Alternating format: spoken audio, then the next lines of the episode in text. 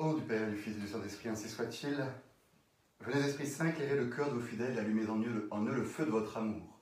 Envoyez votre Esprit, Seigneur, et il se fera une création nouvelle, et vous renouvellerez la face de la terre. Prions.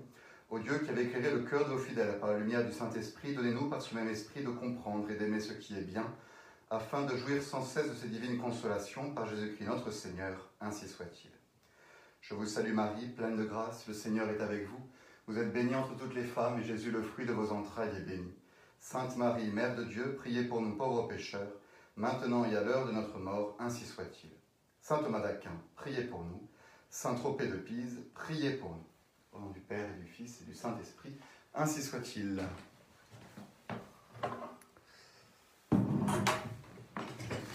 Et voilà, bonsoir chers amis, bonsoir pour ce nouveau catessence.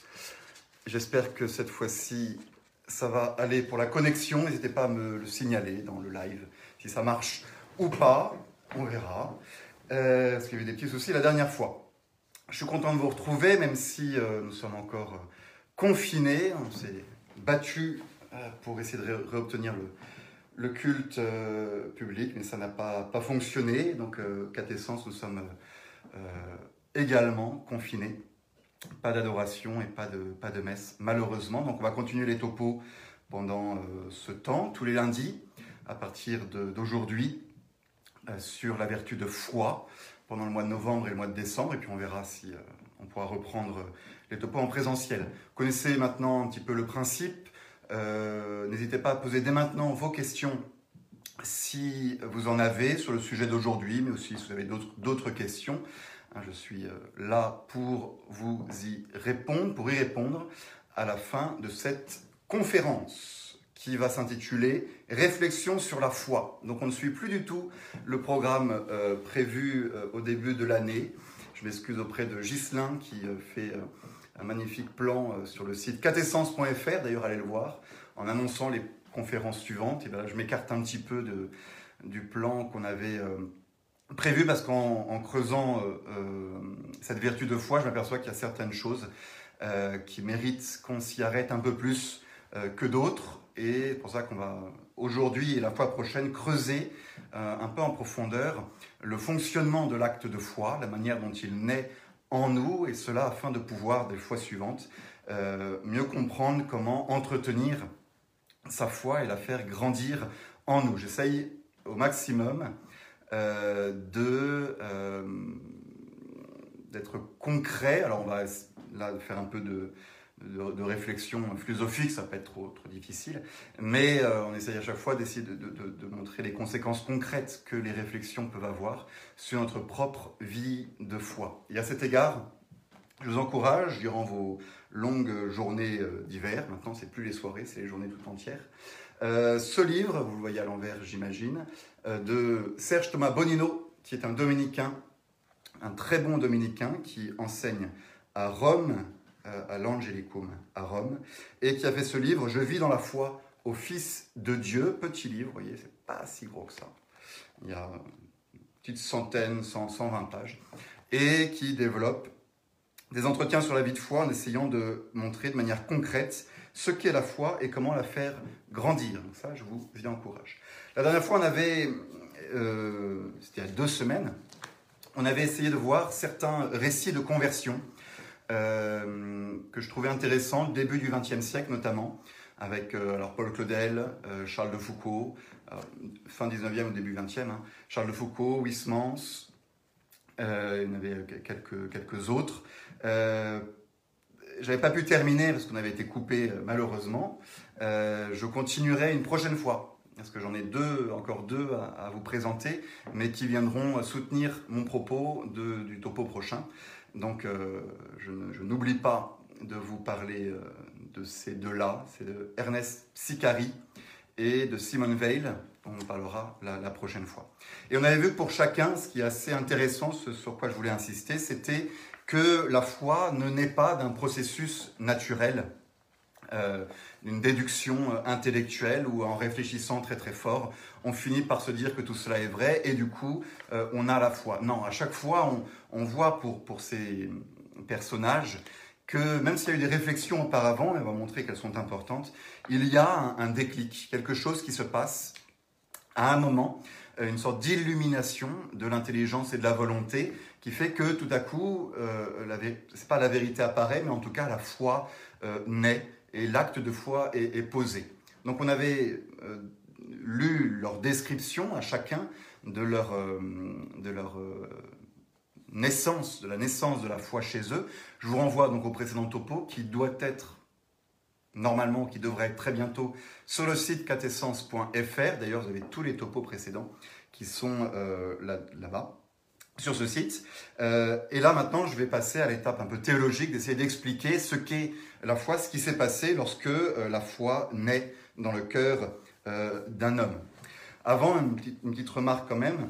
la foi, très souvent, on passe très vite dessus pour parler de la, charité et se concentrer beaucoup sur elle je voudrais quand même essayer de vous montrer que la foi est euh, la structure même euh, de, la vie, de la vie chrétienne.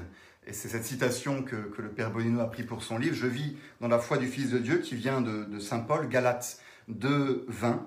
Ma vie présente dans la chair, je la vis dans la foi au Fils de Dieu qui m'a aimé et s'est livré euh, pour moi. La foi est au cœur de notre vie de chrétien. C'est la racine de tout ce qui nous anime. Hein. Il n'y a pas de charité sans foi, il n'y a pas d'espérance sans foi. C'est la source de toute la vie euh, intérieure. Et l'idée est d'essayer d'être de plus en plus en, cohérence dans nos actions avec cette foi. C'est une vie donc profonde, intérieure, la vie de foi. C'est une vie obscure aussi. Et ça, je voudrais dès maintenant vous le mettre dans, dans l'esprit parce que euh, on veut voir, nous, on veut voir, on veut des preuves, on veut ressentir la présence de Dieu, euh, qu'on est aimé par lui, on veut comprendre, on veut des signes, c'est assez légitime, c'est comme ça que fonctionne l'esprit humain, mais il faut quand même nous rappeler que le mode normal de la vie chrétienne, c'est de vivre dans une obscurité. La vision, ce sera pour euh, le ciel.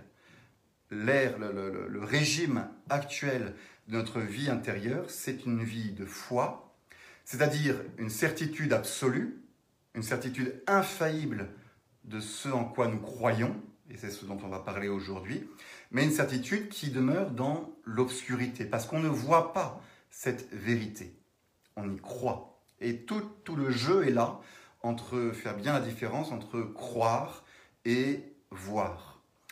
Croire, c'est pour maintenant, voir, ce sera pour le ciel en ce qui concerne les vérités de la foi, en raison notamment de euh, la grandeur de l'objet dans lequel nous croyons qui dépasse notre intelligence. Croire, c'est adhérer à des choses euh, invisibles.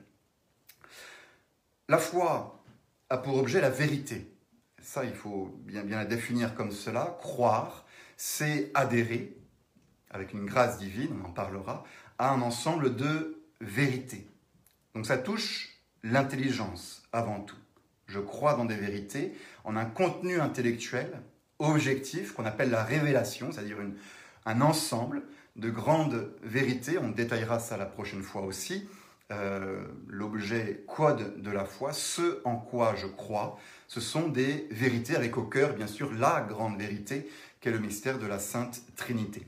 Donc, quand on parle de foi, on parle d'abord d'un acte de l'intelligence qui est en face d'une vérité, et cette vérité, j'y adhère par un mécanisme tout à fait particulier. Mais ça, c'est la foi théologale, la foi surnaturelle, prise juste elle-même.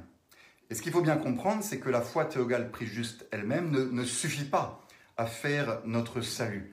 La foi théologale s'accompagne, doit s'accompagner toujours des deux autres vertus théologales que sont l'espérance et la charité. Pourquoi? Parce que la foi, cette connaissance mystérieuse des vérités révélées, nous met en contact avec une personne. Et ce n'est pas donc juste euh, un savoir, la foi, un savoir dans des informations, dans, dans, une, dans des vérités, c'est un savoir qui nous fait toucher du doigt une personne. Une personne. Et cette personne, je vais entrer en relation avec elle, dans une relation de confiance, et c'est ce qu'on va appeler l'espérance, et dans une relation d'amour qu'on va appeler la charité. Vous voyez, la, la connaissance de foi découle normalement, nécessairement, dans l'espérance et dans la charité. Il peut en être autrement. On peut, on l'avait dit, perdre la charité, perdre l'amour de la personne dans laquelle nous croyons. On peut même perdre l'espérance si on pose un péché grave contre la vertu d'espérance, de désespoir, de découragement, tout en gardant la foi, tout en gardant une certitude infaillible que ces vérités sont vraies. Et on y croit fermement, même si ça ne découle plus en espérance ou en amour. Mais il est bien certain que cette foi-là, cette foi sans espérance et sans surtout sans amour, sans charité, euh, n'est pas une foi salutaire. C'est la foi théologale, avec tout ce qu'il a défini, mais elle n'est pas salutaire. Les théologiens l'appellent la foi euh, morte ou la foi informe. La vraie foi, celle qui sauve, c'est la foi théologale, de l'intelligence, accompagnée de l'espérance et de la charité. C'est ce qu'on va appeler la foi vive. Donc les théologiens, et nous, on, découpe en trois euh, les vertus théologales, foi, espérance et charité. C'est important parce qu'elles ont toutes des objets formels différents et enfin, des, raisons d'être différentes et il faut réfléchir à chacune selon sa propre définition pour pas tout mélanger, pas tout mélanger. Euh, mais il faut bien comprendre que le chrétien vit deux fois d'espérance et de charité tout ensemble. Et qu'une foi toute seule, sans espérance et sans charité, est une foi euh, morte, une foi euh, informe, qui ne peut plus nous sauver. Mais il est bien certain aussi que, du coup, le sommet, ça va être la charité de tout ça. C'est la charité qui rend la foi vivante, mais qu'il n'y a pas de charité sans foi. Et ça, c'est une vraie question aujourd'hui lorsqu'on essaye de, communiquer avec des personnes qui ne sont pas des personnes, des, non-chrétiens, euh, qui n'ont pas la foi, est-ce qu'on peut dire d'une personne qu'elle a la charité alors que, euh, apparemment, elle ne croit pas dans, le Christ, elle n'a pas eu accès à la révélation, elle n'a pas posé cet acte de certitude infaillible dans les vérités révélées C'est une question qu'on abordera euh, dans deux ou trois topos pour la question du salut des infidèles. Euh, parce qu'on dit ils sont sauvés. Euh, L'enseignement de l'Église dit qu'on peut être sauvé sans le baptême, par exemple, si on est dans l'ignorance invincible des choses de Dieu, qu'on peut avoir la charité, du coup, euh, le, sauvage au fond de sa forêt peut avoir la charité, mais, mais euh, en soi, il ne peut pas avoir la charité sans foi. Ça pose une vraie question qu'on abordera une, prochaine fois. je vous dis ça aussi pour faire attention aux mots de l'Écriture sainte. Lorsqu'on voit le mot foi dans l'écriture sainte, euh, il faut avoir être un peu prudent parce que la Bible n'est pas un cours de théologie dans lequel euh, on aime bien découper la foi, l'espérance et la charité. C'est bien sûr dans la Bible que l'on tire la distinction des trois, vertus, c'est chez Saint Paul, foi, l'espérance et la charité. On avait vu ça la dernière fois. Mais dans la Bible, à d'autres moments, notre Seigneur nous parle de la foi. Ça ne veut pas dire nécessairement que c'est euh, la foi théologale pure. Par exemple, lorsque le Seigneur dit euh, homme de peu de foi euh, aux, aux, apôtres après la tempête, la, scène de la tempête, homme de peu de foi. Euh, on va plutôt l'entendre, on en parlera, en, foi au sens de l'espérance, de la confiance en Dieu et dans sa providence qui nous, qui nous protège. Ou lorsqu'on dit l'homme vit de la foi, on entend bien sûr la foi avec la charité. Donc, faire attention, je dis ça parce que c'est l'erreur des protestants d'avoir mélangé euh, indûment la foi et l'espérance, d'avoir inventé une sorte de foi-confiance. Chez les protestants, la foi, c'est presque uniquement de l'espérance. C'est-à-dire, euh, ils donnent à, l'espérance chrétienne les qualités que seule la foi peut avoir. Hein, pour rentrer un peu dedans, parce que c'est quand même important, nous, la foi nous donne une certitude infaillible dans euh, les vérités révélées. La foi est liée à la certitude infaillible, surnaturelle. En revanche, l'espérance, chez nous les chrétiens, l'espérance, c'est une espérance. L'espérance du ciel, c'est pas une certitude infaillible que je vais aller au ciel. C'est une espérance, c'est différent, on en parlera. Et donc confondre la foi et l'espérance comme le font les protestants, c'est dire qu'on est sauvé si on a une certitude absolue qu'on va aller au ciel.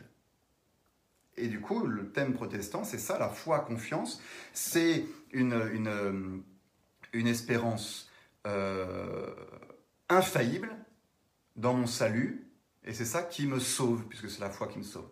Ils confondent un peu tout, Et donc le, bon protestant est celui qui euh, espère infailliblement dans son salut, il y a tout le thème de la prédestination qui du coup rentre dedans, euh, et, ça ne va pas, c'était condamné. L'espérance, c'est pas une certitude, c'est une espérance. La foi, en revanche, c'est une certitude. Donc distinguons bien foi, espérance, charité pour pas tout mélanger, mais sachons faire attention avec les textes de euh, la Bible. Alors, qu'est-ce que la foi? La foi est une... Euh, ça peut être deux choses. Soit c'est un habitus, une habitude, une vertu, allez, au sens propre du terme, ça veut dire un état que j'ai en moi, euh, j'ai la foi. Soit c'est un acte, un acte de foi. Je pose un acte de foi. L'acte de foi, c'est un acte de l'intelligence, un, un, assentiment de l'intelligence. L'intelligence adhère à une vérité. Et là, c'est attention, c'est là que c'est très important. L'intelligence adhère à une vérité dans la foi à cause de l'autorité de celui qui témoigne. La foi, c'est ça. La foi, je crois dans cette vérité non pas parce que cette vérité m'apparaît en pleine lumière et m'apparaît comme vraie, mais parce que il y a un témoin qui me parle de cette vérité et je fais confiance dans ce témoin. Et là, on va, on va développer ça, mais c'est le cœur de la foi à bien comprendre la différence entre voir et croire. Voir, je vois la vérité et cette vérité m'apparaît tellement clairement que j'y adhère. Croire, il y a une vérité devant moi, mais je n'en vois pas la vérité, je n'en vois pas la vérité intrinsèque. En revanche, j'écoute ce témoin qui me parle de cette vérité, et ce témoin, j'ai envie de le croire, et donc je pose un acte de foi dans cette vérité. La foi, c'est une connaissance fondée sur la confiance. J'ai confiance dans le témoin. Donc ce que me dit le témoin, j'y adhère, même si je ne vois pas vraiment euh, comment cette vérité euh, est vraie. Ce n'est pas la vérité elle-même qui me fascine, qui s'impose à moi comme vraie, mais c'est le témoin dans lequel je mets ma confiance. C'est ce que nous dit euh, Saint Paul en Hébreu 11, 11. Saint Paul, ou l'auteur de l'Épître aux Hébreux, il y a un débat. La foi est une ferme assurance des choses qu'on espère, une démonstration de celles qu'on ne voit pas. La foi donne une certitude très sûre, mais de choses que l'on n'a pas vues euh, nous-mêmes. Et c'est ce qu'on résume dans l'acte de foi, tout simplement. Mon Dieu, je crois fermement toutes les vérités que vous nous avez révélées et que vous enseignez par votre Église. Là, le témoin, c'est Dieu. Dieu est le témoin, c'est lui qui me révèle. Et l'Église est le médian, le moyen par lequel j'accède à cette vérité. Mais pourquoi est-ce que j'y crois fermement? Pas parce que euh, j'ai bien travaillé et que je vois que tout ça est vrai, mais parce que vous ne pouvez ni vous tromper ni nous tromper. Et ça, c'est vraiment crucial de comprendre sur quoi repose notre foi. Sur une confiance dans le témoin. Alors, et si on expliquait ça, euh, mais sans, on va, on va, regarder les choses de manière un peu plus générale, on va quitter la foi théologale et nous interroger sur la foi humaine. Et nous rendre compte qu'en fait, il y a beaucoup de choses dans notre vie qui reposent sur une foi humaine, où on fait confiance euh, aux, gens. Euh, devant un jugement, devant une vérité, devant une affirmation euh, qu'on me fait ou à laquelle j'arrive. Mon esprit va essayer de, réagir en disant c'est vrai ou c'est faux. De poser ce qu'on appelle un jugement. Jugement de vérité sur une affirmation. Est-ce que ça c'est vrai ou est-ce que ça c'est faux? Mais, ce qu'il faut bien comprendre, c'est que devant une affirmation, euh, l'esprit va réagir de différentes manières à des degrés différents de, certitude, d'évidence, parce qu'il y a des affirmations qui sont plus ou moins claires, limpides que d'autres. Et on va du coup bien discerner ces différents degrés, ces différents états d'esprit qu'on a devant une affirmation. Le premier, le plus fort, euh, c'est euh, l'évidence. J'ai une affirmation devant moi euh, et je sais évidemment que c'est vrai. On dit le ciel est bleu. À partir du moment où j'ai en moi le concept de ciel, où je sais ce que c'est que le ciel, et où j'ai en moi le concept de bleu, de la couleur bleue, je lève les yeux et je vois devant moi le ciel qui est bleu. Et ça s'impose à moi comme une évidence immédiate de vérité. J'ai l'évidence de cette vérité. Et ça me donne une certitude absolue. L'évidence, elle peut être immédiate, je vois le truc, ça m'apparaît clairement devant moi, ou elle peut être euh, médiate, c'est-à-dire au bout d'un certain raisonnement, ou euh, en associant des concepts, en faisant une petite réflexion, euh, j'ai l'évidence de cette vérité. Par exemple, tous les hommes ont un cœur, or Jean est un homme, donc Jean a un cœur. Et c'est pour moi, au bout de ce raisonnement, totalement évident que Jean a un cœur, puisque Jean est un homme. Vous voyez, c'est pas euh, totalement, totalement immédiat non plus. Je ne vois pas ce cœur, je ne le vois pas avec mes yeux, mais mon raisonnement, il est absolument certain, et du coup j'arrive à une évidence, ce qu'on appelle l'évidence scientifique, ou l'évidence, mathématique de cette vérité. Et ça me donne une certitude parfaite, absolue. Si tout était comme ça, ça serait merveilleux. Si toutes les affirmations qui se proposaient à nous euh, pouvaient atteindre ce degré de l'évidence, médiate ou immédiate, avec une certitude absolue liée au fait que je vois ou que je sais, vous voyez, c'est ça, voir c'est immédiat, et je sais, au terme d'un raisonnement scientifique, ça serait merveilleux. Mais la réalité fait que, en réalité, dans la vie humaine, tout n'a pas la même simplicité que l'évidence dans la vie. Beaucoup de jugements, beaucoup d'affirmations n'atteignent pas l'évidence, mais des degrés inférieurs, plus imparfaits. C'est la réalité de la vie. Et en réfléchissant, je me rends compte que dans ma vie, beaucoup de choses, de décisions que j'ai prises, de choix qu'on fait, sont fondées non pas sur des évidences absolues, mais sur des degrés un peu, un peu imparfaits de, de certitude. Est-ce que je fais bien de quitter mon travail en plein confinement? C'est pas évident. Ça va demander une réflexion. Et après, je vais peser le pour, le contre. Je vais arriver à une certaine probabilité et qui va me permettre d'agir. Est-ce que ce manuscrit date du XIIIe ou du XIVe siècle? C'est probable, mais ce n'est pas absolument certain. Je vais en faire une thèse, une hypothèse. Est-ce que ce que dit l'abbé de Massia en ce moment est vrai bah, J'en ai pas une évidence absolue, mais je vais y adhérer pour certaines raisons, parce que je l'aime bien, ou parce qu'il est crédible. Vous voyez, on n'a pas toujours l'évidence absolue de tout. Et pourtant, on va dire ça c'est vrai et ça c'est faux, alors qu'on n'a pas atteint absolument euh, l'évidence. Vous voyez qu'il y a toute une gamme de, euh, de degrés possibles pour l'esprit face à une affirmation. Donc je tire ça de Bonino et je trouve qu'il donne des petits exemples qui, sont assez intéressants. Vous allez voir. Le premier degré, le plus inférieur, c'est le doute. Devant cette affirmation, devant cette, cette chose qu'on me dit, ou que voilà, euh, je suis dans le doute. Qu'est-ce que ça veut dire? Ça veut dire que je n'assentis pas. Je euh, suspends mon jugement devant l'affirmation.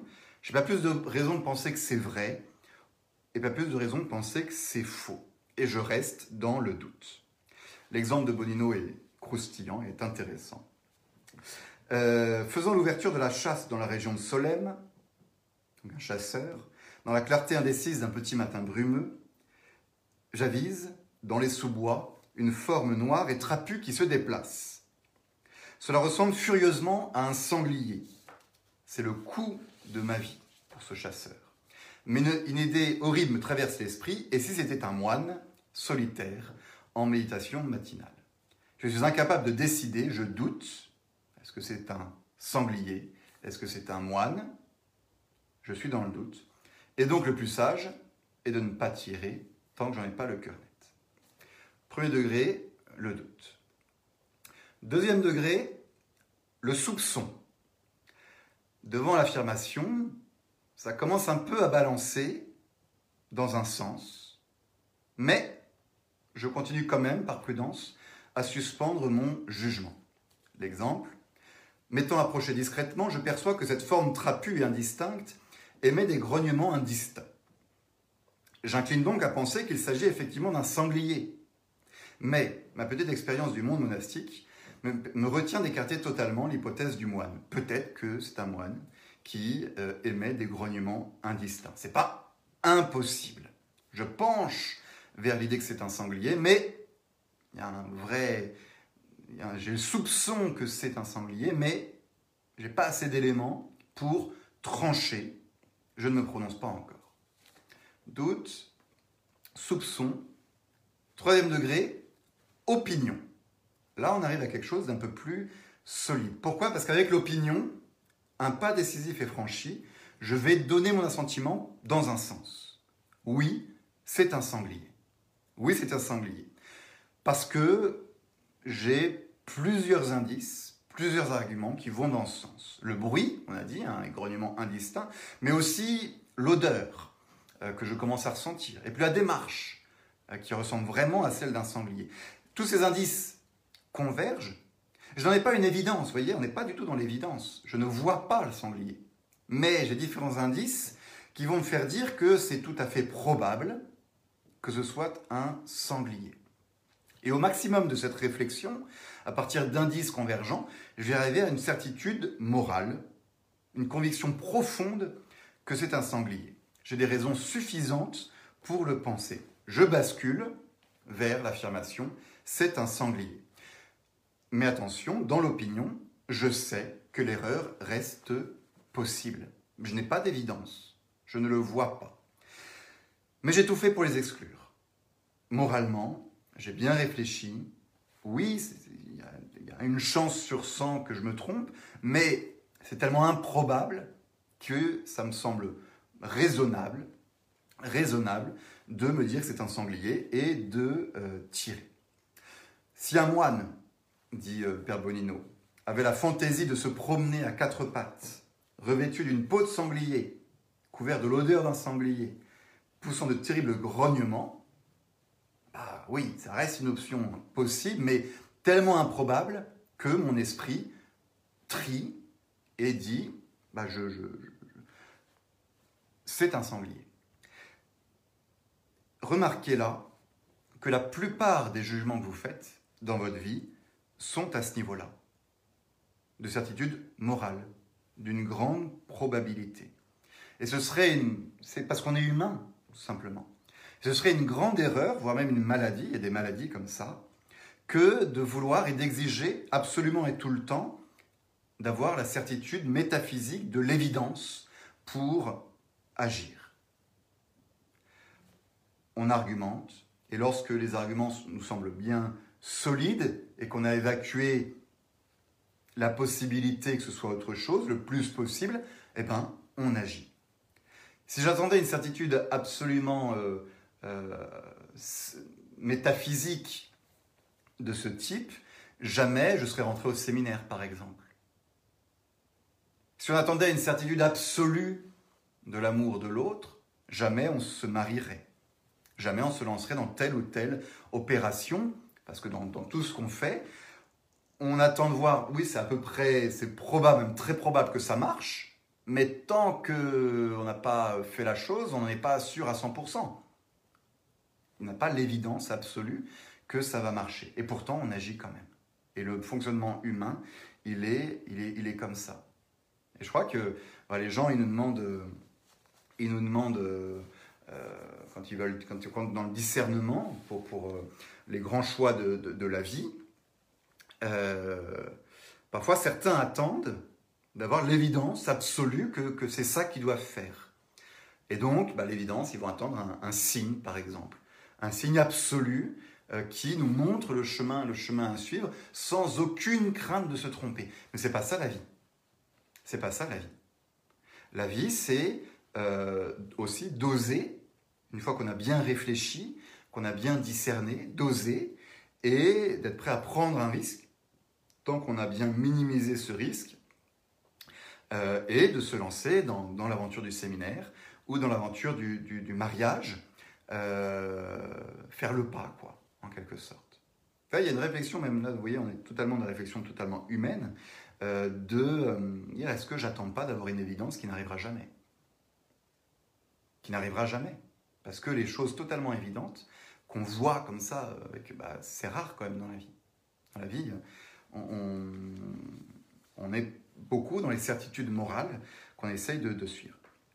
Un autre point intéressant là quand même à, dire, c'est qu'on voit déjà que dans ce degré de l'opinion, certes, l'intelligence est vraiment à l'œuvre, puisque c'est elle qui porte le jugement, c'est un sanglier, voilà. Mais on voit aussi que le cœur et l'affectivité intervient aussi. Cette option euh, euh, me plaît plus que l'autre. Vous voyez, on fait les choses parce qu'elles nous semblent vraies, mais aussi parce qu'elles nous semblent bonnes, parce qu'on en a envie. Ce sanglier, oui, c'est vrai que j'ai plus envie de croire que c'est un sanglier qu'un moine, parce que j'ai faim. Et que euh, je suis parti chasser, donc je vais ramener un sanglier. Et ça, ça arrive aussi tout le temps dans la vie humaine. Ce n'est pas un défaut, euh, parfois, on a des choix à faire et les deux options nous semblent totalement raisonnables. Eh bien, le cœur va balancer plus vers l'un que vers l'autre. Et on va prendre du coup une décision. On va faire un choix. J'ai le choix entre deux prêtres pour me préparer au mariage. Sur le tableau, ces deux prêtres sont bien. Mais on accroche plus, plus de feeling avec celui-là. Et du coup, je penche vers celui-là. Vous voyez, on n'est pas des robots intelligents avec juste une réflexion qui va discerner la vérité et foncer vers la vérité dès qu'elle la voit. La vérité est certes importante, fondamentale, mais on a aussi, on a un cœur. Et l'intelligence et le cœur entrent en, en, symbiose pour nous faire prendre des décisions. C'est tout à fait le processus, notamment des élections, euh, processus démocratique dans les élections. Euh, les candidats nous présentent des programmes euh, intellectuellement, on, hésite entre deux, parce que les deux programmes nous semblent aussi euh, pourris ou aussi bons, j'en sais rien. Mais ah, celui-là est plus sympa. Et, les hommes, on réagit tous comme ça. Celui-là est plus sympa. Et d'ailleurs, les politiques le savent bien, euh, parce que certes, ils développent des programmes avec, en s'adressant à l'intelligence, mais ils développent aussi tout un, un panel pour s'adresser au cœur, l'affectivité, pour être proche des gens, pour... voilà pour éveiller l'affectif, pour que finalement on balance vers, vers eux. Vers eux. Et le cœur balance. Le cœur a ses raisons que la raison n'a pas. Est-ce que c'est mal? Pas du tout. Pas du tout. Parce que certes, on est intelligent, mais aussi euh, aimant. Et les deux entrent en jeu dans la décision de l'opinion. Je dis ça parce qu'on le verra aussi pour la foi. Pour la foi, les deux entrent en jeu. L'intelligence et la volonté, et le cœur. Euh, et ça fait partie du processus de décision. C'est normal. C'est pas que on est manipulé au niveau de notre affectivité, c'est qu'on est humain et l'affectivité joue un grand rôle dans nos décisions. L'important c'est de le savoir, d'être capable de, rester, de pas de pas euh, devenir aveugle. Hein, L'amour rend aveugle. Bah, lorsqu'on a trop d'affectivité et que du coup on voit plus la vérité, on se la voile, on se la masque. Là, ça ne va plus. Ça ne va plus. Euh, il, faut, il faut garder son cœur, mais dans toute décision, il y a une part d'intelligence et une part d'affectivité euh, dans, ce domaine-là.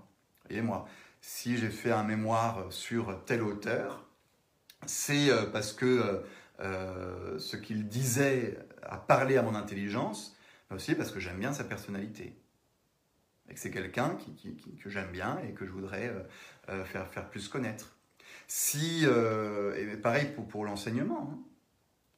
dans, dans, dans, dans, les positions qu'on prend, dans les débats, par exemple théologiques, on prend position euh, parce que la vérité nous apparaît plus clairement dans ce cas-là que dans l'autre, mais, aussi parce que ben, on connaît bien euh, ce maître, ce théologien, ce professeur, on l'aime bien, Et euh, il a été notre maître, par exemple, et du coup, bah, on est un peu, le, cœur balance aussi un peu vers lui.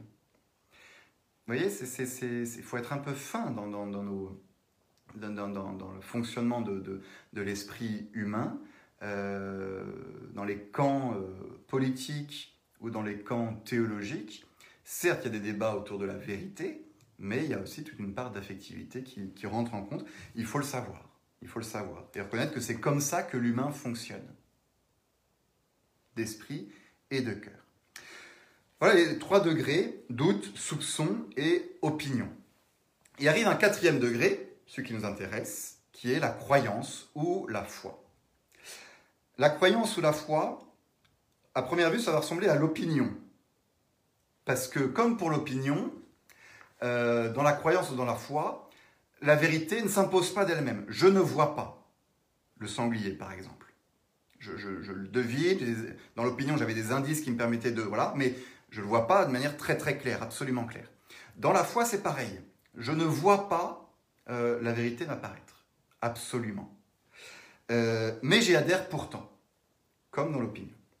Mais la grande différence entre l'opinion et la foi, c'est que dans l'opinion, j'y adhère parce que j'ai des éléments qui me permettent de dire ça c'est vrai, j'ai des, éléments intrinsèques, des, indices, des arguments qui me permettent de dire cette vérité elle est vraie, tandis que dans la foi, ce ne sont pas des indices qui me font adhérer à cette vérité, mais parce que quelqu'un en qui j'ai confiance me dit que je peux y croire.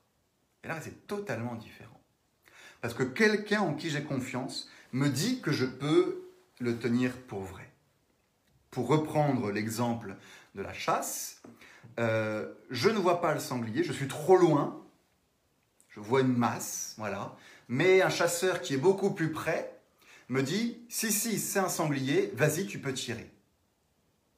Et du coup, je tire, non pas parce que je vois le sanglier, mais parce que je fais confiance à mon ami chasseur, qui est un bon chasseur, il y a la différence entre un bon et un mauvais chasseur, euh, il voit et il tire, lui il voit, et du coup, je lui fais confiance et je tire.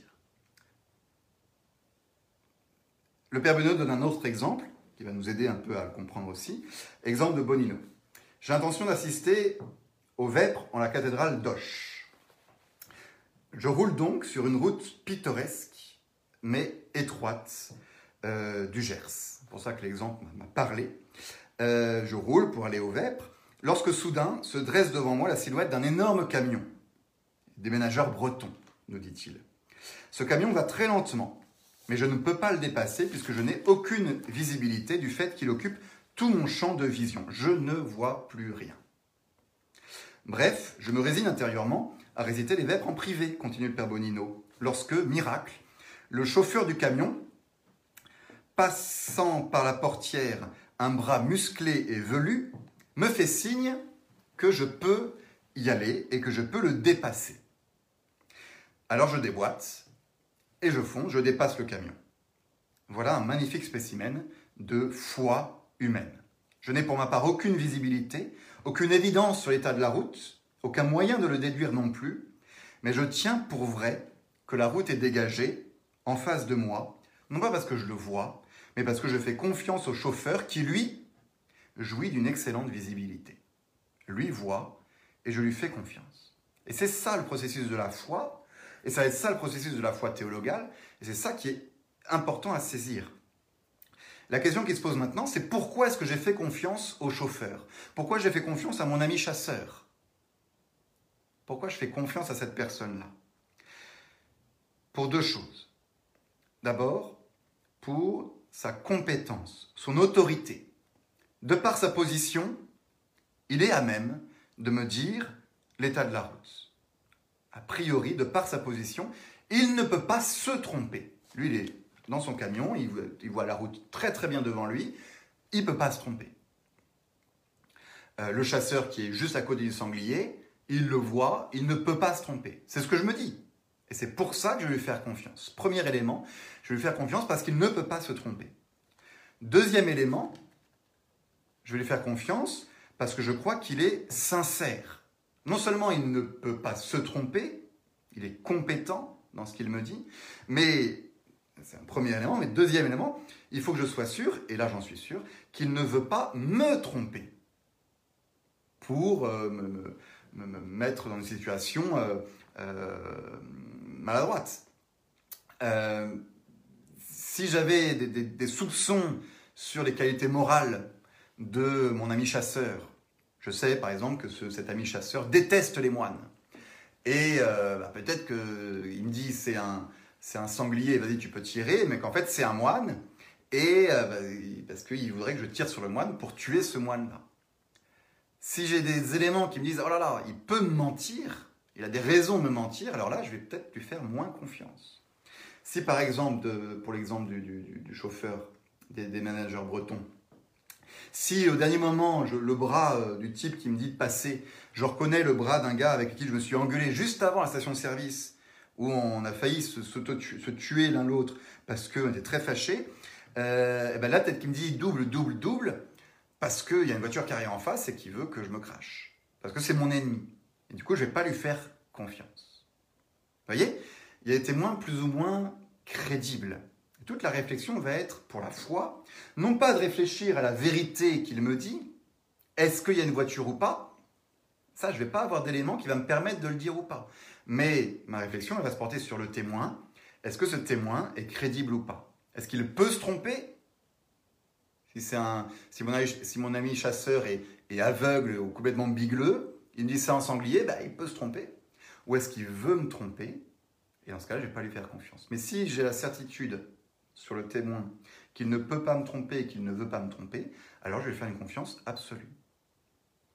Et je vais arriver, je peux arriver, avec ce raisonnement-là, à une certitude absolue que c'est un sanglier ou qu'il n'y a pas de voiture en face de moi sur la route, parce que je, je fais une confiance absolue et infaillible dans ce témoin-là. C'est ainsi que fonctionne euh, la foi. Je vais croire plus facilement en mon Père, qui me dit euh, quelque chose, parce que je sais qu'il m'aime et qu'il veut mon bien, tandis que je vais croire plus difficilement mon ennemi. Et donc, ce travail de discernement, est-ce que ce qu'il me dit est crédible? Est-ce qu'il est digne de foi?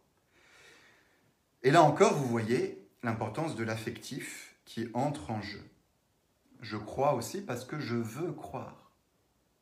Ça, ça, joue, ça aussi, là-dedans, dans la foi. Je te fais confiance parce que euh, ça me semble tellement impossible que tu me mentes. J'ai envie de te croire. J'ai envie de te croire parce que je t'aime. Ou parce que euh, tu es un ami.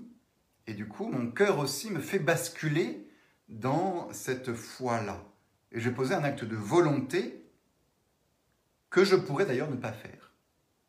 Justement parce que la vérité ne s'impose pas euh, à moi. Donc la place de la volonté de je crois parce que j'ai envie de croire compte énormément dans la foi, et on le verra pour la foi euh, théologale.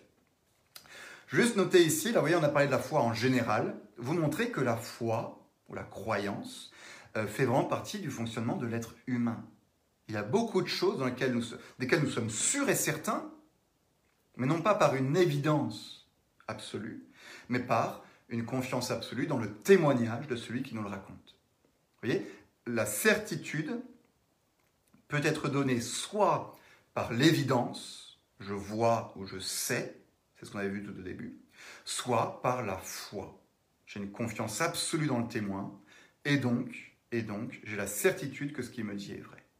Et comme moi, le premier degré, celui de l'évidence, qu'on avait dit, rejoint le dernier degré, celui de la foi, en termes de euh, certitude. La foi, c'est une certitude sans évidence.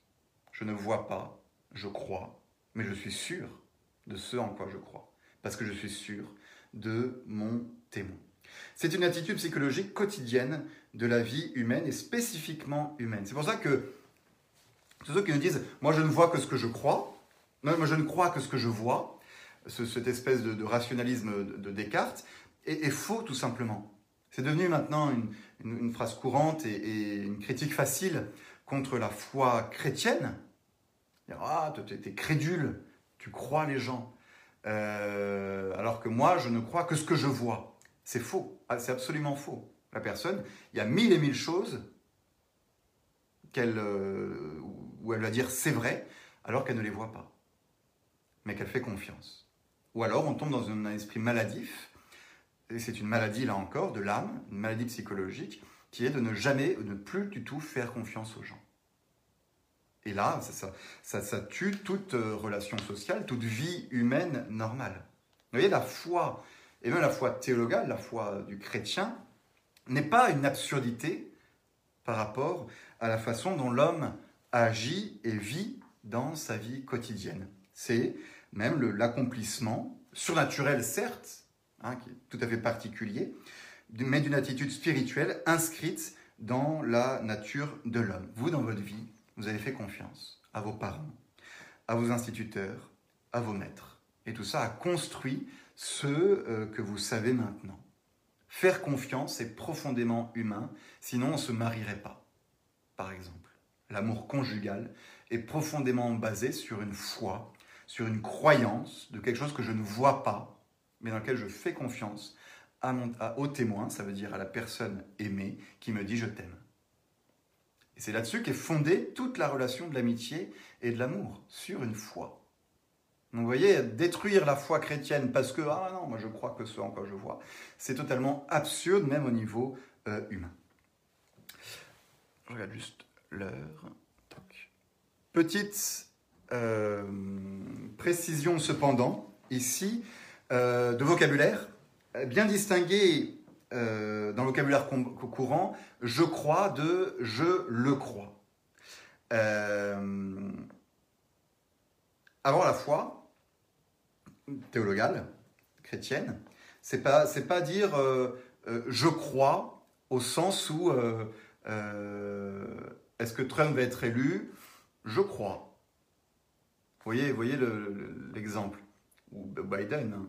maintenant, c'est plus une croyance, c'est une certitude, on le sait, euh, ou on ne le sait pas d'ailleurs. Hein.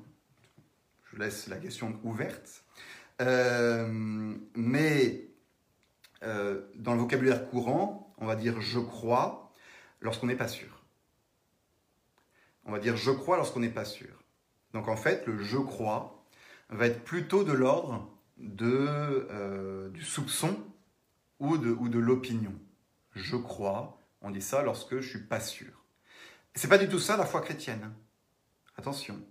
La foi chrétienne, c'est pas je crois que, que, Dieu existe.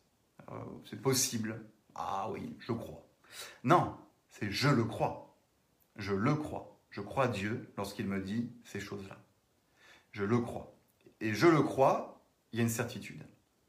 Donc faites attention, mais ça c'est vraiment une histoire de vocabulaire.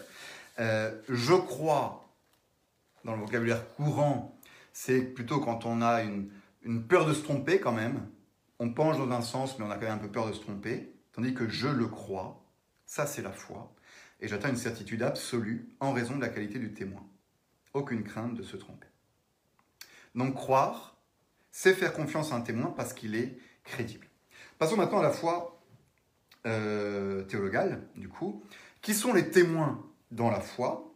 Ce sont, euh, ultimement, c'est Dieu et le Christ, témoin fidèle. Et euh, médiatement, ce sont les apôtres dans lesquels je crois euh, aussi.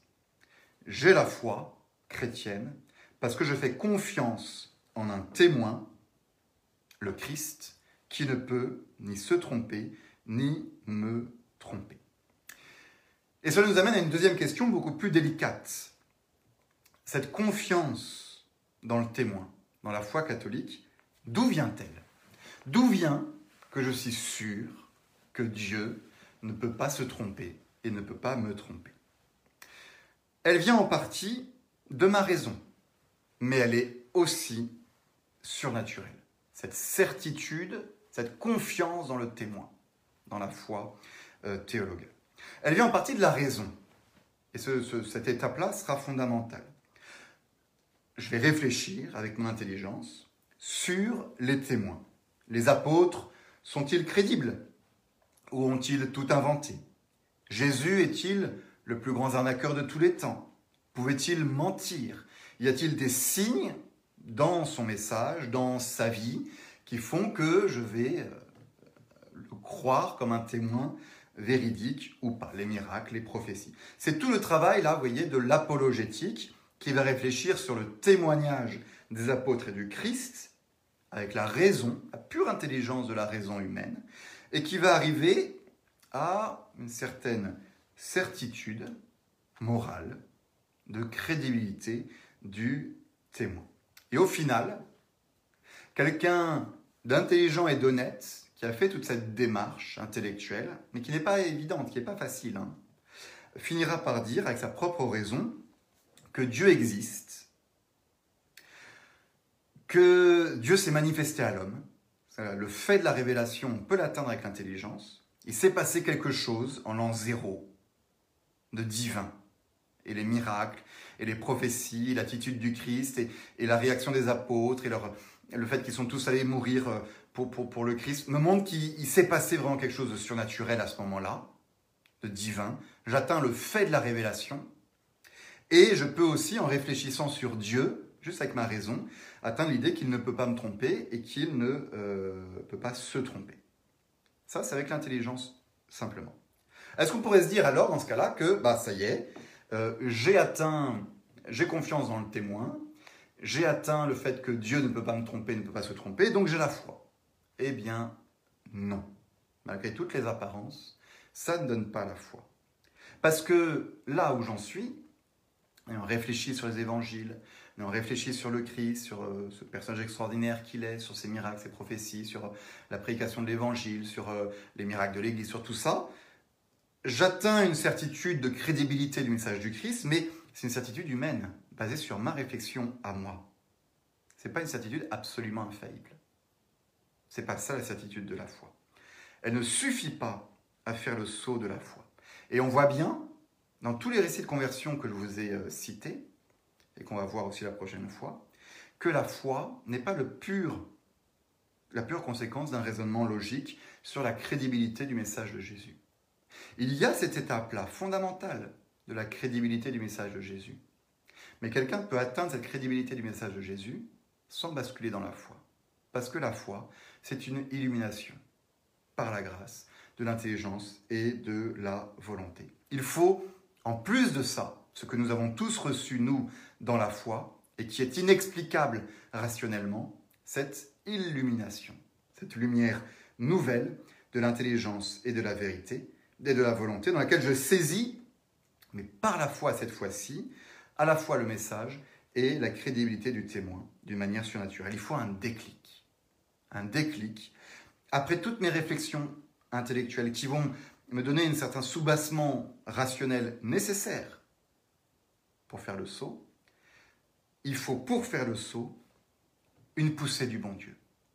Une poussée du bon Dieu, Dieu se révélant à moi intérieurement, et qui va donner, et qui va m'apporter dès lors, avec cette, c'est une grâce, la grâce de la foi, un don de Dieu que je ne peux pas me procurer par moi-même, et qui va me donner dès lors une certitude, cette fois-ci surnaturelle, que Dieu me parle, que Dieu ne peut pas se tromper, que Dieu ne peut pas me tromper.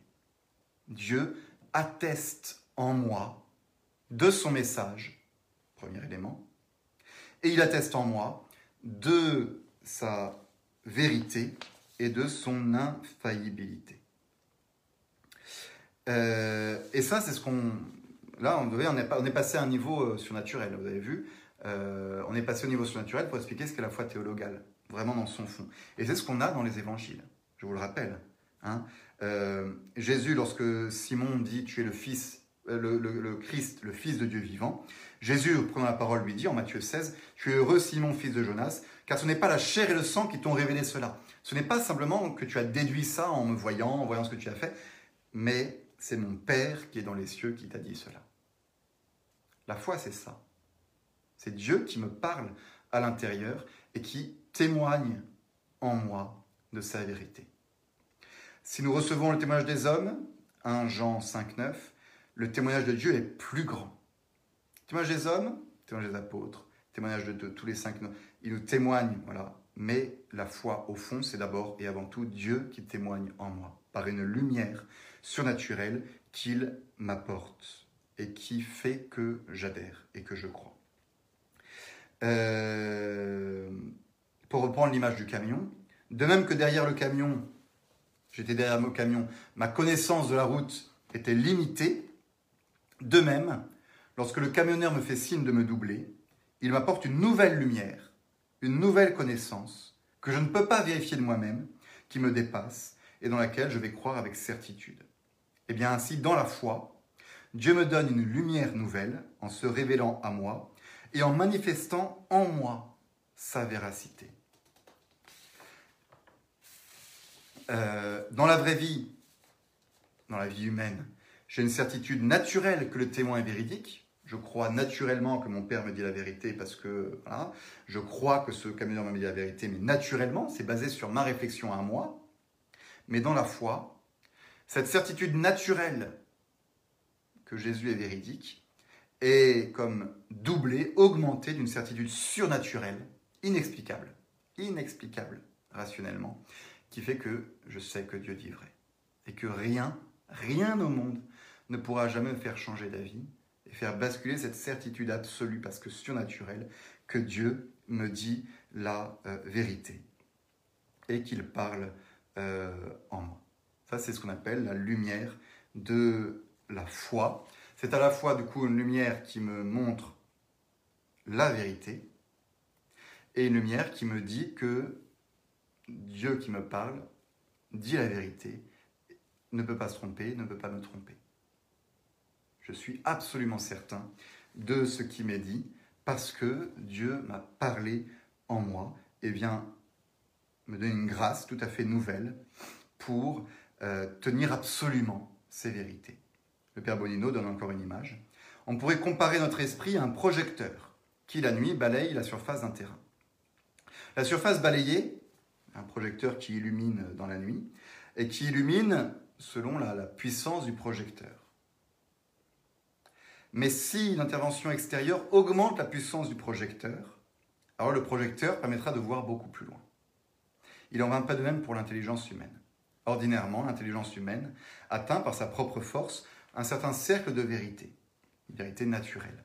Mais la foi lui apporte un surcroît de puissance, c'est une lumière nouvelle, qui lui permet non pas de voir, attention, mais au moins de tenir avec certitude un certain nombre de vérités qui dépassent les capacités naturelles de la connaissance. Ces vérités qui ne sont pas montées au cœur de l'homme. Ce qui est magnifique dans cette lumière de la foi, c'est que elle est une certaine participation à la connaissance même de Dieu. C'est Dieu qui dépose en moi euh, la façon dont lui voit les choses. Connaissance que Dieu a de lui-même et de toutes ses créatures. La foi nous fait vivre, nous fait voir toutes choses avec les yeux même de Dieu. Et une deuxième chose belle, et puis on terminera là-dessus, la connaissance est un certain euh, contact, et eh bien dans la foi, d'une certaine manière, de manière obscure, certes, mais je suis touché d'une certaine manière par Dieu, qui m'illumine dans l'obscurité, et je touche d'une certaine manière Dieu, j'entre dans l'intimité de son mystère, de manière obscure et véritable. Oui, la foi est obscure, mais en même temps absolument certaine. Je ne vois pas de manière limpide les vérités que Dieu me montre. J'y crois, je n'y vois pas. Mais je suis absolument certain que c'est vrai parce que Dieu dépose en moi ce don de la foi qui me fait adhérer avec une certitude absolue dans la vérité de son euh, témoignage. Et je termine en vous lisant un magnifique texte du Père Bonino sur l'état du chrétien dans ce monde, état à la fois d'obscurité et de certitude qui fait euh, que nous avons la foi. À la fin de l'hiver, la sève envahit secrètement les arbres. La vie s'éveille partout, invisiblement, mystérieusement. Avant même d'éclater à l'extérieur, de se manifester au printemps, la vie est déjà là, bien réelle, quoique encore invisible à nos sens trop grossiers, pour en pressentir la fine réalité. Il en va de même pour le royaume de Dieu. Il est déjà à l'œuvre au milieu de nous, déjà il est temps vers son été, son accomplissement.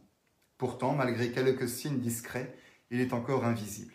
Le croyant est précisément celui qui est capable de discerner dans la vétusté du monde présent, la présence du monde qui vient. Il voit l'aurore là où la nuit domine encore. Il voit la moisson blanchir, voir au... Attention, on a bien expliqué, hein. pas une vision directe. Voilà. Il voit la moisson blanchir là où il n'y a pour l'instant que des grains qui pourrissent. Sans jamais devenir palpable, cette présence du monde qui vient se fait plus transparente dans la célébration des sacrements et des saints mystères qui est le lieu propre où s'exerce la foi. Par la foi, nous discernons, dans ces réalités très quotidiennes, très pauvres en définitive, la présence du royaume qui vient, Jésus vivant et agissant par son esprit sous le voile des médiations. Là encore, seul le regard de foi permet de rejoindre par et dans les signes la réalité qui se donne. Voilà, nous sommes euh, vivons dans la foi au Fils de Dieu et je crois que nous sommes appelés à, à demander au Seigneur de nous aider de plus en plus, toujours plus, dans notre réalité quotidienne, à projeter sur le monde ce regard différent, ce regard de foi qui nous fait percevoir d'une manière surnaturelle, sans le voir d'une manière naturelle, les grandes vérités que le Christ nous a révélées. Merci beaucoup. La prochaine fois, on, on continuera dans cette euh, dimension-là.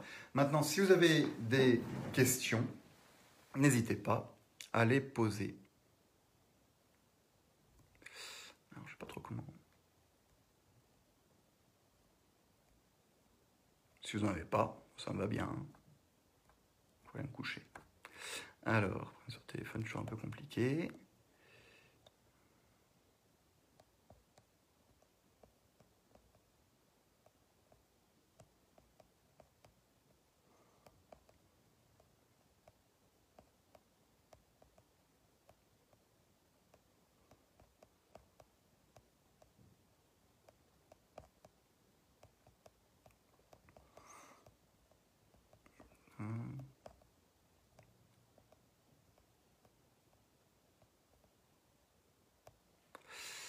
Bonsoir Edwige. Ravi de retrouver vos topos. Il me manquait. Oh, c'est gentil. Avec Guillaume de la barre, regarde. Donc, la pression.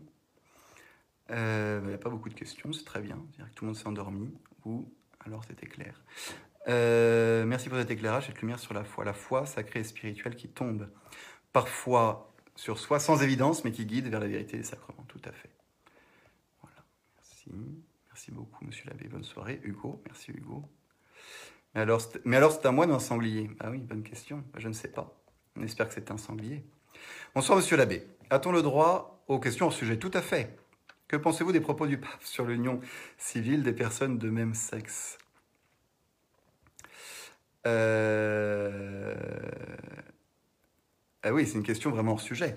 Euh, je n'ai pas, pas creusé absolument la question parce que j'ai l'impression que c'est très débattu sur le fait, on ne sait pas vraiment ce qu'a dit le, pape euh, sur cette question-là, mais j'ai quand même l'impression, personnellement, qu'il y a plusieurs bouts euh, d'interviews qui ont été mis ensemble pour donner l'impression de, pensée euh, continue. Donc déjà, il y a un peu un mensonge dans, le montage qui a été fait, mais ça, je crois qu'Aletheia l'avait montré, tout ça. En revanche, la dernière phrase qui dit quand même que on peut euh, penser une cohabitation pour euh, protection civile. J'avoue, je, prise comme ça en tout cas, prise comme ça en tout cas, je, ne suis pas d'accord du tout. Je pense que ça ne va pas dans le sens de ce qu'enseigne l'Église. Ça, c'est ma vision personnelle. Après, je n'ai pas creusé plus pour savoir ce que le pape avait vraiment dit. En revanche, moi, ce qui m'intéresse, c'est de, vous dire que le pape peut se tromper. Le pape peut se tromper. Euh, dans ces questions-là, sans que ça remette en cause euh, ma foi et ma, fidélité à, lui, par exemple, à ce qu'il représente. Euh, le pape peut se tromper, surtout dans des conversations, des allocutions. on a beaucoup, beaucoup exacerbé, exagéré le magistère infaillible de l'Église, à tort. L'infaillibilité du pape, c'est dans certains cas bien précis, j'en ai parlé déjà. Dans d'autres cas, il faut plutôt prendre, il faut plutôt se dire que le pape ne se trompe pas, et avoir un a priori très positif sur ce qu'il nous dit, ce qu'on appelle une écoute docile. Mais lorsque une phrase nous semble vraiment aller euh, euh, dans, le mauvais sens, eh ben, on, peut, admettre que le, pape, que le pape se trompe. sans que ça fasse un tremblement de terre dans, l'Église. Hein. Des, fois où des papes se sont trompés, c'est arrivé bien plus souvent qu'on ne, qu'on ne le pense. Moi, c'est si de tous ces, parce que ça a troublé quand même beaucoup les chrétiens, si de tous ces troubles pouvait, pouvait ressortir l'idée que ne euh, faut pas être papolâtre, croire absolument euh, dès que le pape dit quelque chose, parle de météo, de foot, il ne faut pas être papolâtre. Euh, l'infaillibilité, elle est réservée pour certains cas. Et là, on n'est clairement pas dans un cas d'infaillibilité, donc il y a une place à l'erreur sans que ça remette en cause l'autorité du, Saint-Père. Je crois que là, cette, ce fait-là, mais aussi l'encyclique Fratelli Tucci, a, permis aussi d'éclairer sur, sur, sur de préciser un peu ce qu'est l'infaillibilité, que le pape n'est pas constamment insisté du Saint-Esprit de manière infaillible. Voilà.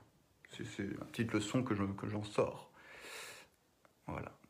Toc. Une question ici. Comment justifier que Simone Veil n'ait pas eu la foi? Dieu n'a pas voulu l'éclairer. Ah, ça c'est une grande, grande question, Henri Mayol. Grande question qui me, qui me taraude beaucoup parce que, parce que j'aime beaucoup Simone Veil. Je suis assez impressionné par ce qu'elle écrit. Je suis en train de relire euh, Attente de Dieu, qui est magnifique, mais aussi la lettre euh, euh, Question à, un religieux, où elle explique ses, difficultés à entrer dans la foi. attention, Simone Veil a, refusé le baptême, a priori. A refusé le baptême jusqu'à la fin de sa vie. elle ne voulait pas rentrer dans l'Église. Ça ne veut pas dire qu'elle n'avait pas la foi. Je ne pense pas. Ça ne veut pas dire qu'elle n'avait pas la foi. Euh, la foi, c'est autre chose. On peut avoir la foi sans être baptisé. Ça, vous le savez bien. Normalement, sur le papier, c'est vrai que euh, lorsqu'on connaît l'Église, quand on connaît le christianisme et qu'on refuse d'y rentrer, là, normalement, on, commet un vrai péché contre, contre le Christ et contre la foi. Donc sur le papier, normalement, Simone Veil, elle, connaissait le christianisme, euh, elle n'a pas voulu y rentrer pour des raisons qui, étaient les siennes. A priori, c'est plutôt une faute, une faute bien grave, et donc du coup, on peut se demander si elle avait vraiment gardé la foi. Euh, après, moi j'irai un petit peu plus loin, il faudrait regarder les raisons pour lesquelles elle n'est pas rentrée dans l'Église. Et est-ce que par exemple, l'Église telle qu'elle la connaissait, telle qu'elle avait été présentée, euh, correspondait à, l'Église véritable? Ça, c'est en tout cas, il y a une vraie porte de réflexion là-dessus. Il y a des gens qui refusent le christianisme, mais parce que ce qu'ils refusent, euh, en fait, c'est pas le christianisme, c'est un christianisme qu'on leur présente ou qu'ils croient être le christianisme et qu'il ne l'est pas. Donc ils sont en fait dans l'erreur plutôt que dans le refus euh, conscient du Christ et de, et de l'Église. Pour moi, ce serait une porte d'entrée pour euh, expliquer que Simone Veil, même en refusant le baptême, en fait le refusait par ignorance de ce que représentait euh, l'Église et, le baptême, plutôt que par refus formel de suivre une, demande du Christ qui est d'être baptisé pour être, pour être sauvé. Je vais pas ma réflexion, c'est une vraie, vraie question. Mais euh, en tout cas, il y a une porte, une porte vers là pour expliquer le cas compliqué de, Simone Veil, qui, c'est quand même difficile de dire qu'elle n'avait pas la foi. En tout cas, euh, euh, si elle n'est pas au ciel, on est mal barré, hein, honnêtement. Bon, je ne, sais, je ne sais pas plus. Clément Roy. Si Dieu a rejeté l'image du temps de Moïse, est-ce que c'est parce qu'ils étaient au désert? Ah, euh, je ne comprends pas tout à fait la question. Si Dieu a rejeté l'image du temps de Moïse, Moïse, est-ce que c'est parce qu'ils étaient au désert? Euh, ne voulait pas être représenté par des images peut-être. Euh, L'Ancien Testament interdit de représenter Dieu par des images, c'est vrai, parce qu'il y a surtout à cause des tentations d'idolâtrie d'idolâtrie. Et euh, ce, précepte de ne pas représenter d'image de, Dieu va évoluer dans le christianisme avec l'incarnation, puisque le, Christ est l'image du Père qui se rend visible, qui se rend visible. Et donc euh, c'est comme si Dieu lui-même nous donnait sa propre image à voir et à voir avec nos yeux sensibles. Donc euh, on n'a pas du tout dans le christianisme cette même peur des images qu'il y a dans, bah, dans l'islam. Hein. c'est un peu le thème actuel, là, de représenter Mahomet. Euh, représenter Mahomet et même représenter Allah. Parce que ce n'est pas les caricatures qui sont interdites, hein, c'est les représentations. Euh, tandis que dans le christianisme, il n'y a aucune difficulté à représenter Dieu euh, parce que parce qu'il y a eu l'incarnation. Et que Dieu lui-même a, donné, s'est donné à voir aux hommes. Donc c'est le propre de la religion incarnée. C'est ce que les, protestants ont, du mal à, saisir aussi. J'espère je, que ça répond à la question qui était pas, pas tout à fait claire, mais bon.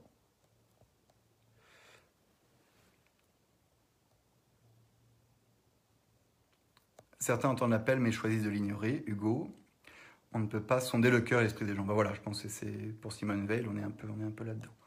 Pierre, Catherine, bonjour, je découvre vos topos, c'est top. Merci. J'espère qu'après le confinement, vous continuerez à les mettre en ligne pour ceux qui sont loin de chez vous. Eh bien, on, y réfléchit. Estelle, bonsoir monsieur l'abbé. Merci beaucoup pour ce topo que j'ai l'occasion de suivre depuis Athènes. Vous de la chance, euh, Estelle. Est-ce qu'on peut dire en définitive que ce topo, par la foi, on ne croit pas la vérité, mais le témoin qui me dit cette vérité. Euh, euh, non, non, non, pas tout à fait, pas tout à fait, euh, parce que, alors, en tout cas pour la foi théologale, ça n'est pas le cas, parce qu'on va le voir la prochaine fois, parce qu'en fait, il y a dans la foi théologale une identité entre le témoin et la vérité. C'est Dieu qui se révèle. Dans les exemples que j'ai donnés, en effet, il y avait une distinction. Ah, c'est une très bonne question. Dans les exemples que j'ai donnés, il y avait une distinction entre euh, le témoin et, la vérité qu'il me disait. Euh, le témoin, c'est le chauffeur, routier, et la vérité qu'il me dit, c'est euh, la route est libre. Donc moi, je crois le témoin, et de manière indirecte, j'adhère à, je, crois cette vérité. Euh, donc il y a une distance entre moi et, la vérité qu'il me dit. On pourrait dire, oui, je crois au témoin plus que dans la vérité qu'il me, manifeste. Tandis que dans la foi théologale, en tout cas, ça c'est sûr, le témoin, c'est la vérité. Il y a une identité dans la foi théologale, c'est un, thème important, entre, celui, entre euh, la vérité euh, révélante, qui est Dieu, et la vérité révélée, qui est Dieu. C'est Dieu se révèle. Donc, euh, c'est à la fois le témoin que je crois et la vérité que je crois, puisque le témoin et cette vérité, c'est la même chose. C'est la même chose. Et eh c'est exactement ce que vous disiez euh, à la fin. C'est ça. J'ai donné des exemples humains pour, pour euh, expliquer le processus. Donc, c'est vrai que humainement, c'est le témoin est distinct de la vérité dont il témoigne. Mais pour Dieu, cas, unique, cas exceptionnel, Dieu et le témoin, la vérité et le témoin de la vérité sont euh, identiques. vous aviez répondu dans votre propre question. Jacques Roseau. Question. La foi confiance dont on entend souvent parler en spiritualité est-elle la même que celle des protestants? Est-ce qu'on ne peut pas dire aussi qu'avoir la foi, c'est avoir confiance en Dieu, dans un sens différent que l'espérance, étant donné que l'espérance concerne le futur et la foi le euh, présent.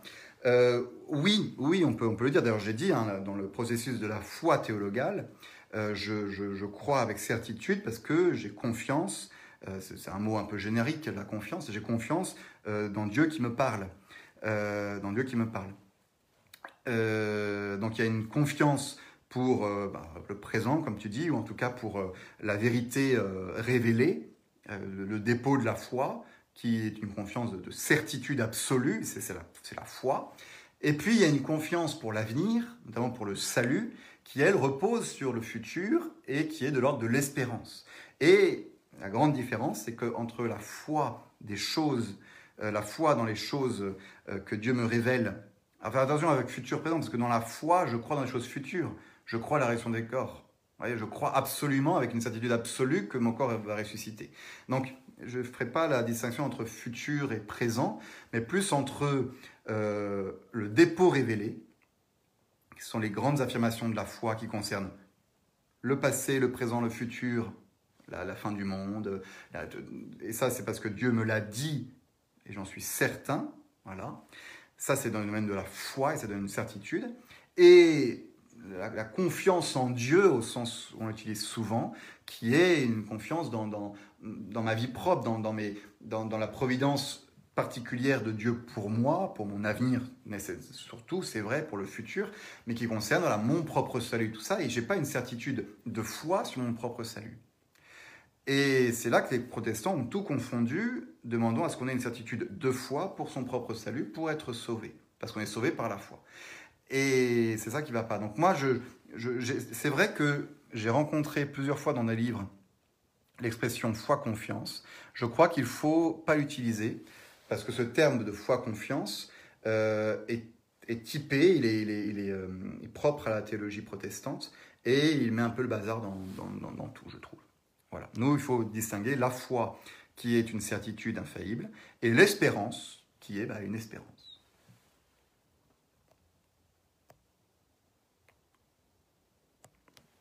Bonsoir Monsieur l'abbé, bonsoir Marie-Aline, quelle joie de vous retrouver.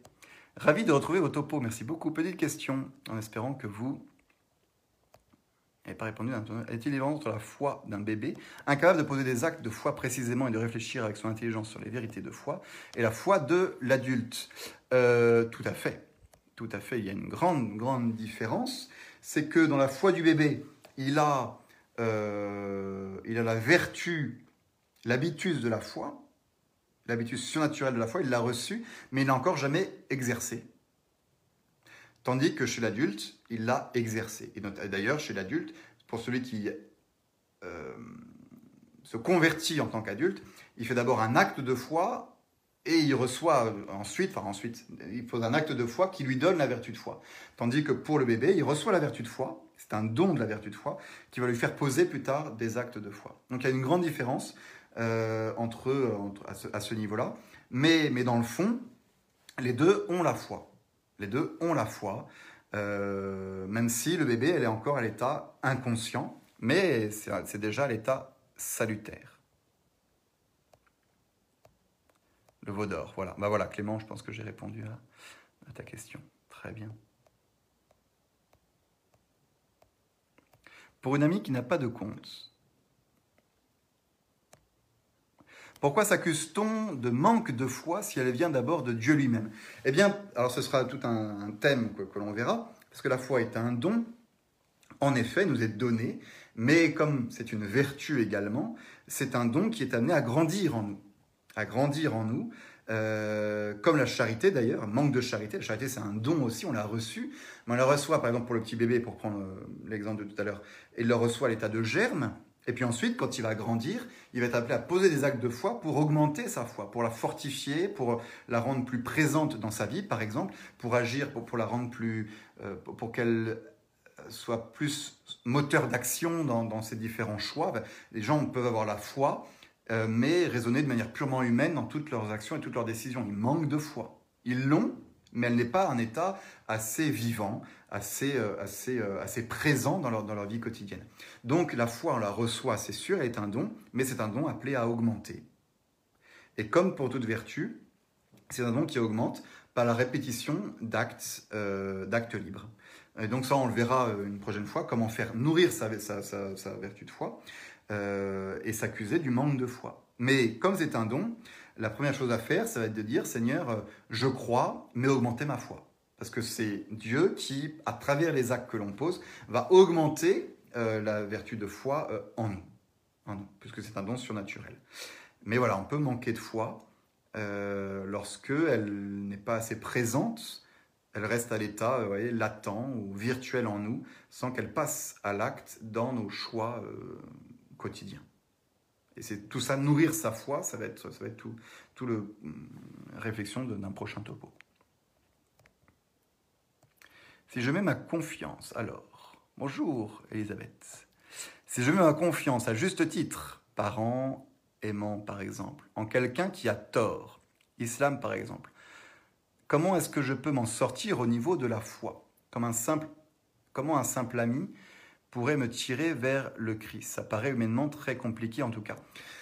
Ben, il est certain que si on reste au, simple niveau humain, euh, ben, je mets ma croyance dans des, personnes et euh, ben, une fois que j'ai adhéré à, une religion, euh, j'ai une certitude humaine, avec une certaine force humaine de la vérité de cette religion.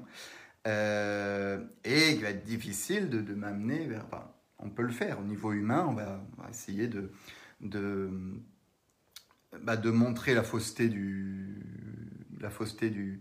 l'islam, par exemple, la, fausseté du témoin. Hein, en étudiant, en étudiant la vie de Mahomet, en montrant à quel point cet homme-là était euh, peu, peu, peu, crédible en fait dans ce qu'il a fait. On peut, certains sont un peu déboussolés, ils ont cru un type qui euh, en fait a fait un peu n'importe quoi dans sa vie. Et parallèlement, on va essayer de montrer à quel point Jésus, euh, en tant qu'homme, en tant que, avec rationnellement, est un témoin crédible, avec une sainteté de vie, avec une cohérence de doctrine, avec, avec tout, avec tout ça. Et on va peut-être l'amener à, oui, à, à, basculer, à ne plus faire confiance dans un témoin qui lui mentait soit en attaquant le, message lui-même, en montrant son incohérence, ça j'ai pas dit non plus, mais euh, l'une des étapes de la réflexion, c'est est-ce que ce qu'il me dit est, crédible aussi? Si, ça, ce qu'il me dit contredit absolument euh, tous les principes de la raison, eh ben, eh ben pas crédible. La foi chrétienne est hautement crédible aussi parce qu'elle ne met pas la raison en berne. Au contraire, elle s'accorde, elle dépasse la raison, oui, mais elle s'accorde avec la raison. Euh, donc, maintenant, on peut faire basculer la personne en, réfléchissant avec elle sur la cohérence du message ou sur la cohérence euh, du, témoin. Mais il n'empêche que c'est pas ça qui va lui faire donner la foi dans le Christ, parce que la foi dans Christ reste un, don surnaturel. Et après avoir fait tout un argument apologétique pour dire, bah oui, Jésus est crédible, regarde, le message est crédible aussi, euh, euh, ça colle aussi avec ce qu'on a au fond du cœur, tous ces éléments de, crédibilité euh, rationnelle, et eh ben après il faut, il, faut, un déclic quoi. Et ce déclic chez les musulmans, c'est souvent la rencontre directe avec le Christ. Et ça, c'est assez fascinant de voir que les musulmans sont pas convertis, euh, ne se convertissent pas uniquement à force d'arguments rationnels, mais sont souvent convertis par une intervention directe de Jésus. Et ça, ça, appuie encore mon ça appuie encore plus mon argumentaire, qui est de dire que la foi est surnaturelle dans, dans, son motif formel, dans sa raison propre. La foi est surnaturelle. Euh, c'est Dieu qui me parle à l'intérieur. Et Dieu qui se révèle à moi dans un acte, dans une rencontre, dans une, grâce tout à fait particulière à laquelle, euh, du coup, toute ma vie, va être fixée. Et ça, pour les musulmans, ça, ça arrive assez fréquemment. Et ils atteignent ainsi une certitude surnaturelle de, la vérité du christianisme, parce qu'ils ont rencontré le Christ. Voilà, voilà. Merci, merci. Tout en gardant la foi, notre confiance peut-elle parfois s'affaiblir? Mais oui, oui, oui. Euh, tout en gardant la foi euh, solide, la certitude que tout ça est vrai, eh bien, mon espérance, qui va concerner plutôt euh, ma propre vie, mes chances d'aller au ciel, mon avenir, l'amour que Dieu a, pour moi, les deux sont liés, mais à distinguer la foi et l'espérance, je peux perdre l'espérance tout en gardant la foi. Euh, notre confiance, peut-être, ça c'est pour le début de la question. Est-ce nous qui doutons ou notre confiance, notre foi qui diminue Alors, plusieurs questions tout en, tout en même temps. Euh, on peut avoir des, commettre des péchés contre l'espérance, on en parlera au deuxième trimestre, ça veut dire euh, contre euh, la providence divine, contre mes chances d'aller au ciel, contre tout est foutu, Dieu, Dieu, Dieu ne m'aime plus, j'ai trop péché pour qu'il me fasse pardonner. Ça, c'est de l'ordre de l'espérance, et des doutes sur l'espérance, et on pêche contre l'espérance. Et à côté, on peut pécher sur la foi, avoir des doutes sur la foi. Et doutes sur la foi, c'est eh ben, est-ce que tout ça c'est vrai? Est-ce que Dieu existe vraiment? Est-ce que et donc là, on va avoir des doutes sur la foi. Et si, ça arrive, hein, comme des, attention, entre la tentation, les tentations contre la foi et l'espérance, eh ben, c'est lors de la tentation, mais parfois, bah, si on adhère à ces tentations et qu'on sombre vraiment, bah, on pêche contre l'espérance ou contre la foi, et là on perd soit l'espérance, soit, soit, soit la foi. Soit la foi. Euh, et ça vient, de, ça vient de nous. Ça vient de nous, c'est-à-dire que nous n'utilisons pas suffisamment les dons que Dieu a mis en nous et nous ne les avons peut-être pas suffisamment nourris auparavant, cette foi ou cette espérance. On ne les a pas assez mises en œuvre dans nos décisions, dans notre vie concrète, dans notre vie humaine, on verra tout ça. Et du coup, bah, ça, ça, diminue en nous, voire ça peut être perdu. On peut perdre un don de Dieu. Comme on perd la grâce, on peut perdre l'espérance et on peut perdre la foi. Il faut pas, hein mais ça arrive.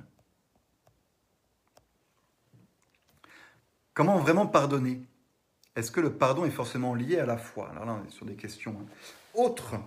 Euh, autre, euh, bah, le pardon n'est euh, pas nécessairement lié à la foi. Hein. Une personne qui n'a pas la foi dans la vie humaine peut pardonner parce que pardon est une réaction humaine, de, bonté, de, de, relations sociales aussi, d'amitié. on pardonne humainement, on peut pardonner humainement. je crois, je dirais que le pardon est plutôt lié à l'amour.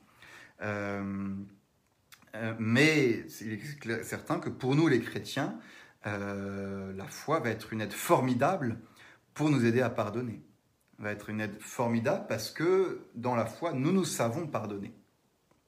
Nous nous savons pardonner par Dieu et du coup, ben, c'est la porte ouverte pour nous pour être capable à notre tour de pardonner aux autres. Nous avons un exemple dans la foi de pardon qui nous aide à pardonner mieux. Donc un non-chrétien, un non-croyant peut pardonner humainement, voilà, mais la foi va nous aider, va nous donner un motif supplémentaire de pardonner on va pardonner parce que Jésus nous a pardonné. Et c'est ce qu'on ce qu'on récite dans, dans le Pater.